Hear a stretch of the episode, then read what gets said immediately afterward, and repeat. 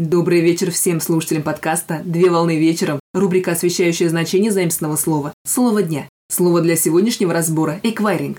Слово «эквайринг» с английского языка «acquire» – «получать, приобретать».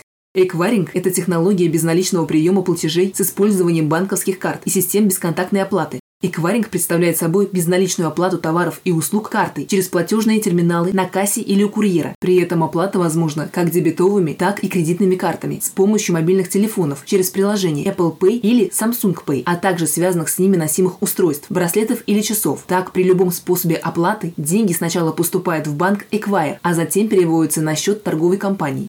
Участниками эквайринга являются банк Эквайр, предоставляющий платежный терминал, обслуживающий счет продавца, и банк-эмитент, выпускающий карты, а также компания, продающая товары или оказывающая услуги, и покупатель, совершающий безналичные платежи.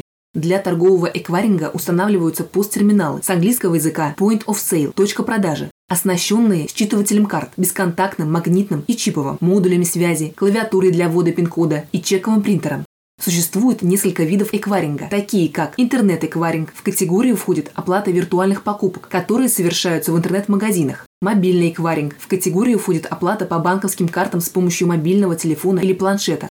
Оплата по QR-коду. В категорию входит дистанционный расчет за товары и услуги с применением системы быстрых платежей. Торговый эквайринг. В категорию входят все безналичные платежные операции. ИФО ATM эквайринг. В категорию входят терминалы, через которые можно провести оплату каких-либо услуг, Например, оплатить жилищно-коммунальные расходы. На сегодня все. Доброго завершения дня. Совмещай приятное с полезным. Данный материал подготовлен на основании информации из открытых источников сети интернет с использованием интернет-словаря иностранных слов.